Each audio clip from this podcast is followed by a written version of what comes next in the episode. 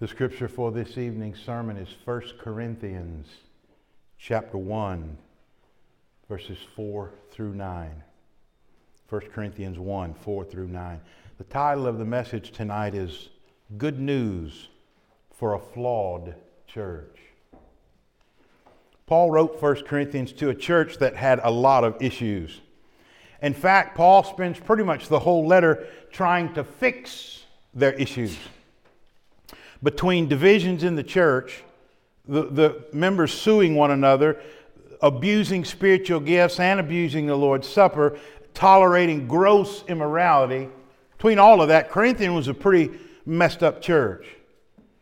And yet, Paul begins his letter to them on a positive note. There is some good news for this flawed church. 1 Corinthians 1 4 through 9. Please stand for the reading of God's holy word.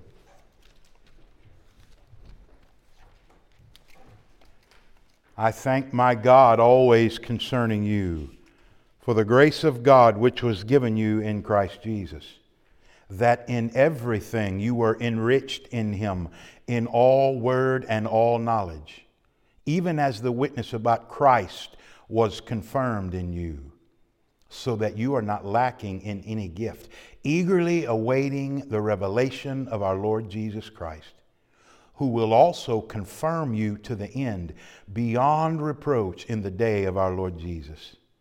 God is faithful, through whom you were called into fellowship with his Son, Jesus Christ, our Lord. Please be seated. Uh, there was an Alaskan man who recently tried to cross a channel near Juneau, Alaska. He was doing it on a homemade watercraft. Let, let me be a little more specific. He was doing it with an inflatable boat that he made from duct tape, complete with his paddle, his dog, and no life jacket. Um, a local news outlet said that uh, the weather was calm, only a nine mile an hour wind, but the Coast Guard still had to end up going to rescue the man because his makeshift boat started taking on water. And uh, they deemed the watercraft unsafe, so the Coast Guard took the boat, the man, and his dog on board and took him to a nearby harbor. I want you to think about it a boat made from duct tape, no life jacket, on the open sea with nothing but a paddle. There seem to be a lot of flaws in this guy's plan. And we may look at this guy and think, you know, he never stood a chance. He never had a chance to succeed. But if you stop and look at the church, we have some flaws of our own, don't we? We are not without shortcomings. Are we? What makes us think we can succeed in our mission? Well, first, let's identify what success is for the church. Success for the church is doing the work God has given us to do and remaining faithful to Jesus until He comes. That's really simple as that, or as difficult as that, however you want to look at it. Doing the work God has given us to do and remaining faithful to Jesus till he comes. But in light of our flaws, in light of our shortcomings, how can we hope to pull that off? Well, we can succeed, and these verses tell us how. In spite of the Corinthian church's many flaws and shortcomings, in the verses we read, Paul's giving thanks for them. But keep in mind, Paul's not giving thanks for who they were in and of themselves. No, no, no, no. He's giving thanks for what God had done and was doing in them and through them because of their relationship with Jesus. Listen, there is no such thing as a church that's not flawed. This church can succeed in spite of whatever flaws and shortcomings we had, for the very same reason that Paul gave thanks for the Corinthians church. It's not who we are in and of ourselves that enables us to succeed. It's what God has done and is doing in and through us because of Jesus, because of our relationship with Him. Here's the message I want you to hear tonight the grace and faithfulness of God enables a flawed church to succeed. The grace and faithfulness of God enables a flawed church to succeed. This text gives us two reasons why a flawed church can indeed succeed. Here's the first reason we have been equipped by God's grace. In other words, God's grace has given us all that we need to do what He has put us here to do. In verse 4, Paul gives thanks for the grace of God which was given you in Christ Jesus. Now, God's grace is simply His undeserved kindness. It includes all the good things that God does for us that we don't deserve. Paul says God's grace was given to us in Christ Jesus. What does that mean? To be in Christ Jesus means to be spiritually joined to Jesus. You see, when a person is born again, he is spiritually united to Christ. He has a, a personal spiritual relationship with Jesus. That's what it means to be in Christ. To have that personal spiritual union with Jesus. So, what he's telling us here in verse 4 is this God's grace, God's undeserved kindness has been given to us because of Jesus, because of our connection spiritually to Jesus. God's kindness to us is not because of who we are or what we've done, it's because of who Jesus is and what he's. Now, in verse 5, Paul talks about one of the specific ways the Corinthian church had experienced God's grace. Look at what it says. In everything you were enriched in him, in Christ, in all word and in all knowledge. Because of our relationship with Christ, based on Christ's merit, not our own, God has enriched us in everything. To be enriched means to be given an abundance of resources. Now, we need to acknowledge he's not talking about being enriched monetarily. Look back at verse 5. You are enriched in all word and knowledge. These are spiritual gifts. Word refers to any act of speaking that builds up the church. Specifically, speaking God's word, teaching it, preaching it, using it to encourage others.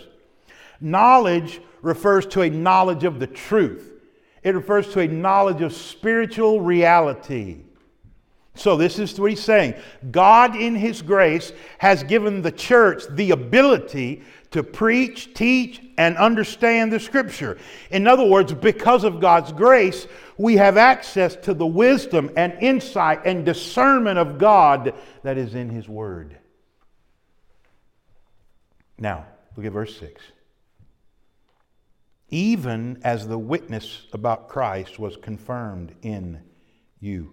What is the witness about Christ? He's, Paul's referring to his own preaching. His own preaching was a witness, it was a testimony about Jesus and the gospel. So, as Paul is preaching about who Jesus is and what he has done, the Corinthians come to believe. And God gives them his spirit. How do we know God has given them his spirit? it was evident by the presence of spiritual gifts in the body. You see, the people be, began to be able to, to use certain spiritual gifts, and the fact that they were gifted with these spiritual gifts was evidence that they had come to believe and had received the gift of the Holy Spirit. Now, two such gifts were those mentioned in verse 5 word and knowledge. So here's what he's saying is you were enriched in all things spiritually, in word and all knowledge. And it happened when you received the gospel.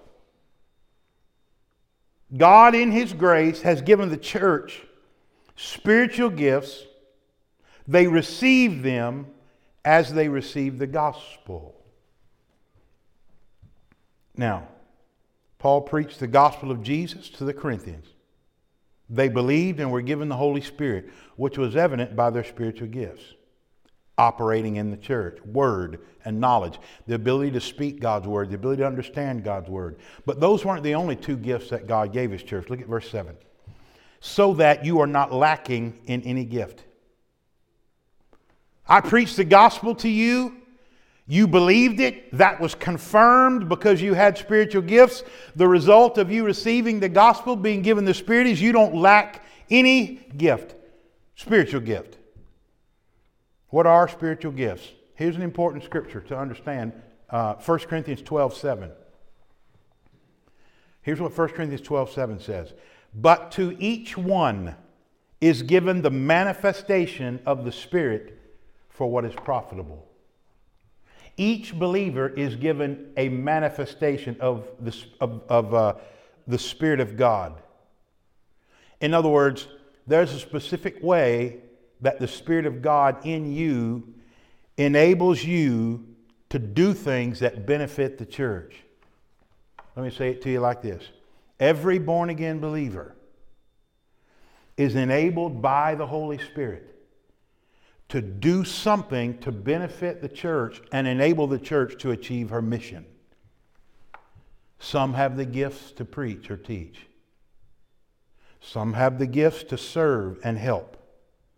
Some have the gifts to encourage and show mercy. Some have gifts for administration that allow them to work in the administration of the church. Some have the gift of intercession. They, they just have a God given gift and ability to pray on behalf of other people. Some people have the gift of giving, the gift of generosity. God has given them the means financially and the willingness to give. Now, here's the thing no one has all the gifts. But between all of us, we're not lacking any gift. That means God has given us as a church all that we need to do what He's put us here to do. None of us can do it by ourselves. But between all of us, God has equipped us by His grace to do what He's put us here to do. And here's the thing that we cannot forget the spiritual gifts are called gifts for a reason. They are expressions of God's undeserved kindness. You understand? They're gifts of grace. 1 Peter 4 10. As each one has received a gift, employ it in serving one another as good stewards of the manifold grace of God. You've been given a gift it is a way of expressing God's grace to others by serving them. They're gifts of grace. Here's the point we have everything we need to do what God's called us to do. He's fully equipped us. Not because of who we are or what we've done, it's an act of His grace given to us in Jesus. Before my dad was disabled, he was a craftsman, made things out of wood make anything. Some of the most beautiful cabinets you've ever seen. If you've ever been in Brad and Wanda Nace's house, you've seen my daddy's work. He built their whole kitchen. Fireplace mantels, bed headboards, entertainment, you name it, he can make anything out of wood. Well, believe it or not, over the years, I've built quite a few kitchens for people. I've built kitchens for a number of people over the years. I just go to my dad's shop and with his tools and a little bit of his know how, I can do a pretty good job. But here's the thing all of the knowledge that I use was his. See, everything I learned, I learned from him. And all of the tools were his. I could build a decent set of cabinets, but not without him. You following me? Church, we have all the tools we need to do the job God has given us. But it's only because of our Father. Right? by His grace. He's given us the tools to do the job. Yes, we have flaws. Absolutely. Yes, we have shortcomings. Absolutely. We look at ourselves and what we see is what we don't have, right? We don't have this. We don't have that. We don't have this. We look at our church and we see what we can't do. Hear the word of God. God's grace has given us all the resources we need to do what He expects us to do. We don't lack anything we need to do what God intends for us to do. His grace has fully equipped us with all the abilities that we need. So what if our church resources and abilities are limited? We aren't dependent on our resources and abilities. We're dependent on God's resources and abilities. And how many of you know his resources and abilities are not limited? We're dependent on his grace and the resources his grace provides. Between all of us, we have all the spiritual gifts we need to do the work of the church. Each one of you is gifted, given some ability to serve the church in some way. You may say, I, am not gifted. I don't have a gift to serve. God's word says you are. Who you think's right? You or the scripture? God says if you are saved and you have the Spirit of God, God said the Spirit of God in you has enabled you to serve the church in some way. Here's the thing though, you got to be willing to use the gifts and abilities you have. You have to be willing to do what God has enabled you to do. And, and I know some of you are going to think, well, you know, there was a time, but I'm too old now. Moses didn't even begin his work for the Lord until he was 80.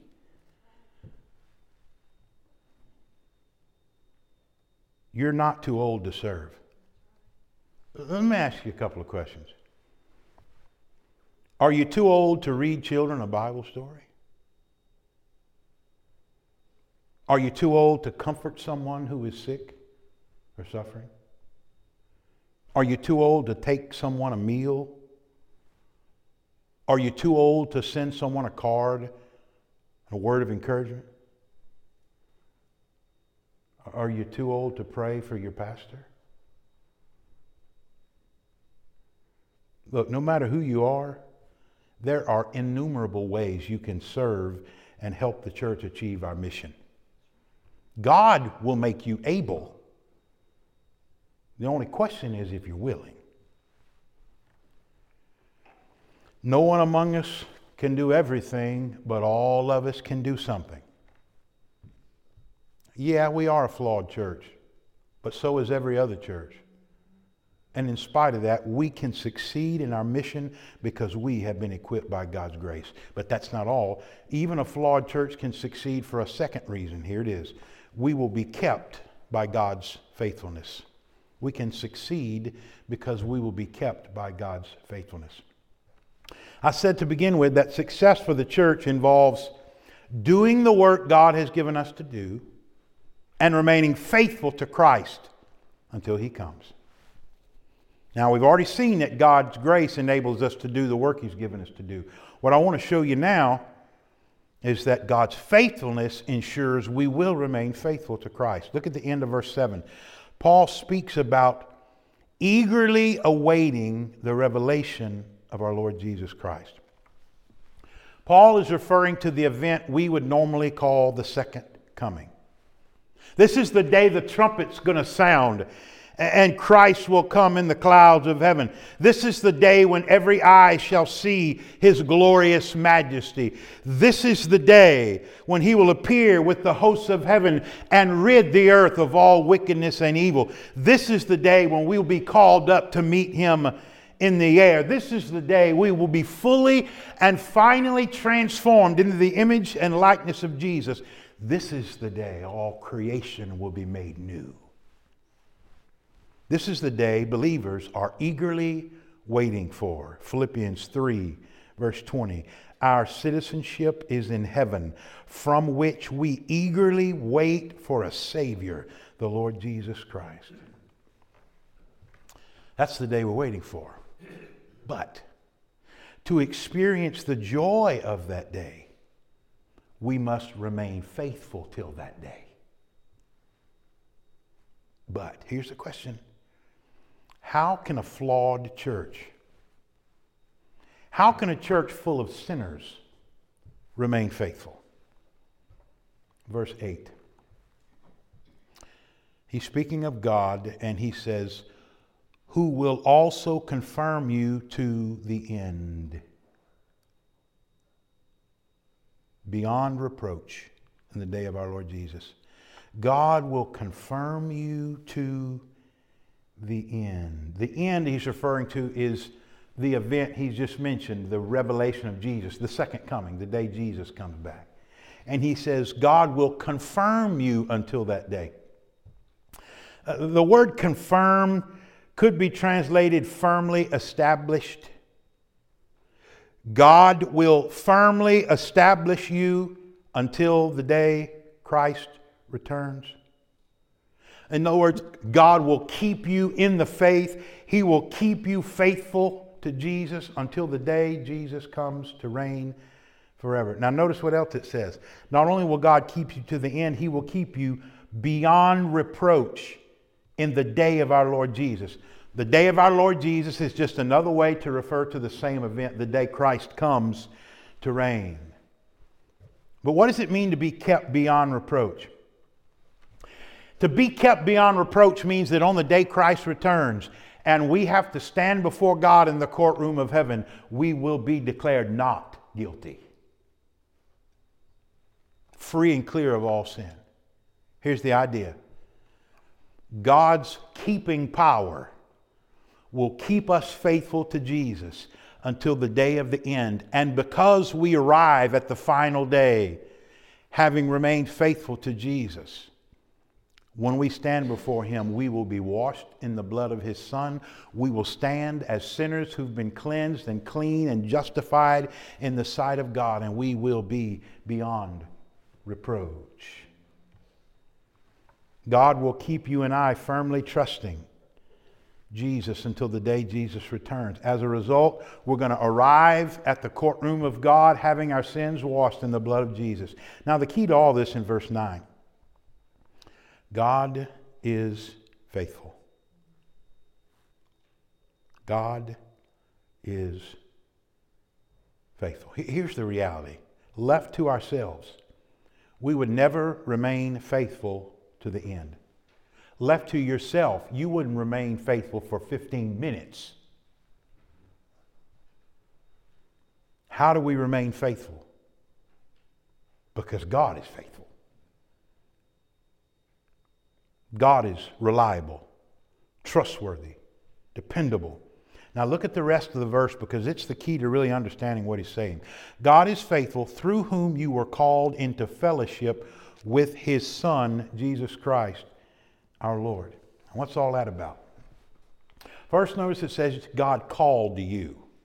Now, God's call is the act of Him bringing you to faith in Jesus. It's not just His invitation, He's calling you, inviting you. know, God's call is Him actually joining you, uniting you to Christ by faith. Second, notice you were called into fellowship with his son. Here's the idea when God saved us, he united us to Christ in such a way that we now share in the sonship of Jesus. We, as God's people, share in the life of his son. Let me explain to you what I mean. Just as Christ lives eternally in perfect communion with the Father, so you and I, because of Jesus, we also live eternally in perfect communion with the Father. Just as Christ is an heir to the kingdom of God, so too, because of Jesus, we are joint heirs with Christ. Let me say it this way. When God saved us, He united us to Christ eternally and inseparably to his Son. And he did it in such a way that the life of Christ becomes our life. Now, that's beyond my ability to fully, to, to fully explain. But we're not just united to Christ in this relationship. We become, we, we become united to Him in such a way that His life is our life. Now, follow the thought here. Don't, don't miss this. God saved you and I in order to eternally unite us to His Son. So closely that the life of His Son is our life. You with me? Okay. So when Paul says God is faithful, he's assuring us that God will do what he said he'll do. Now, here it is. You ready? Here it is. If God's intention was to unite you and I eternally and inseparably to his Son, he will most certainly unite us eternally and inseparably to his Son. What does that mean? Eternally, inseparably. That's what Paul means when he says he will confirm you to the end, he will keep you faithful to the end. How do we know God's going to keep us faithful to the end? Because His eternal purpose is that we be permanently, inseparably united to His Son.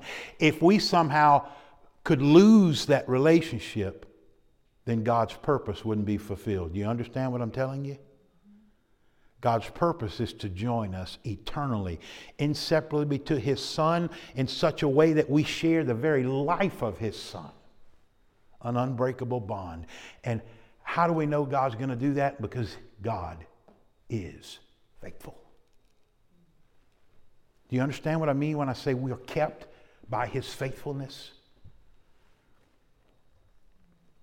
John Calvin described God's faithfulness this way whatever God begins, he will carry through to completion.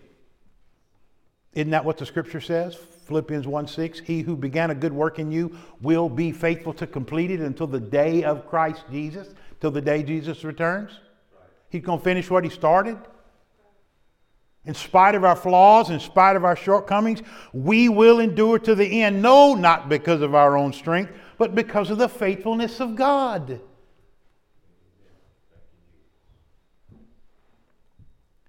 Think about this. How did the Israelites ever survive 40 years in the desert to reach the promised land? God, that's how. When they didn't have water, God brought forth water from the rock. When they didn't have bread, God rained down manna from heaven. And He did it every single day until the day they crossed into the promised land. He led them by a cloud in the daytime and a pillar of fire by night. The scripture says their clothes and shoes never even wore out 40 years.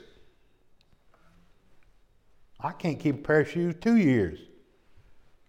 Was it because of Israel's faithfulness and obedience? No. They grumbled and complained the whole time and were disobedient often. But here's the thing Israel made it to the promised land because God is faithful. God made a promise to Abraham that his descendants would inherit the land of Canaan. And in spite of Israel's unfaithfulness and rebellion, God got them there. Why? Because he is faithful to his word. And that means you and I will make it. In spite of our flaws and shortcomings, God will get us there. Why? Because he is faithful. Now, I need to make sure you don't misunderstand what I'm saying. I'm not saying because God is faithful, you can live any way you want to and you'll still get to heaven. The Bible teaches that those who are truly born again will persevere to the end. That means those who are truly saved will remain faithful to Jesus until they end, uh, until the end. Either they die or Jesus returns. Now that doesn't mean they'll remain perfect, it just means they'll remain faithful. What Paul is telling us in verses 8 and 9 is that it is God's faithfulness that keeps us faithful. It is because God is faithful to his promise that he is enabling us to remain faithful. On our own, you and I would abandon the faith with the first sign of hardship, and many people have done that. They have walked away from Christianity the first time it got difficult, never were saved to begin with. But for those of us who are truly in Christ, God will keep us in Christ. Let me say it to you this way God's faithfulness to his purpose ensures our faithfulness to his son. God's faithfulness to his purpose ensures that we will remain faithful to his son.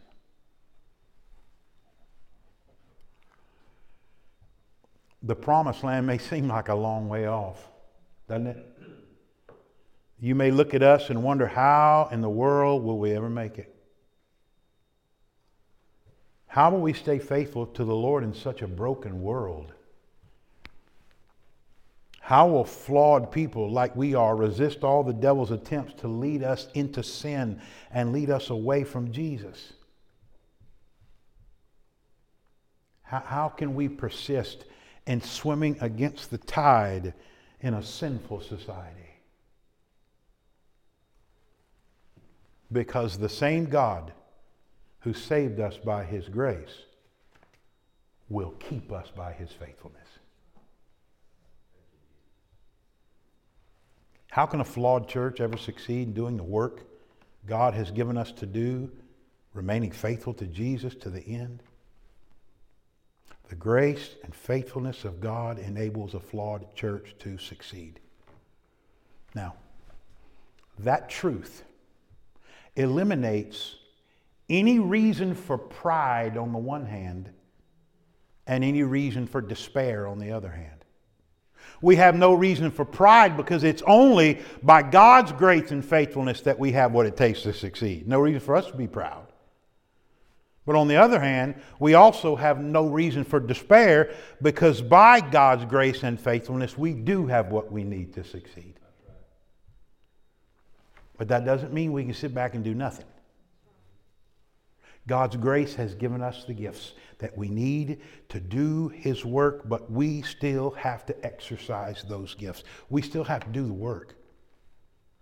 God has enabled us to do the work, but we still have to do it. God's faithfulness will enable us to remain faithful. But God doesn't do that apart from our own effort. God keeps us faithful in and through our own efforts to remain faithful. You understand?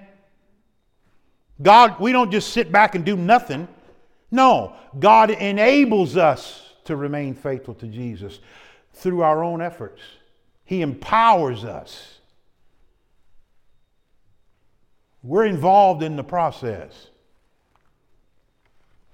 When I say the grace and faithfulness of God, will enable us to succeed. That's not intended as an excuse to do nothing, it's intended as the motivation to do something. You understand the difference? It's intended to motivate you to do something. In just a few weeks, we're going to begin a new year. What if? What if this new year we gave the Lord and His church our absolute best? our time, our energy, our resources, our gifts, our abilities. What if we gave him the best we have?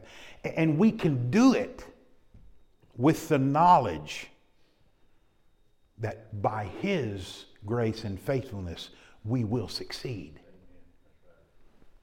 Let's pray.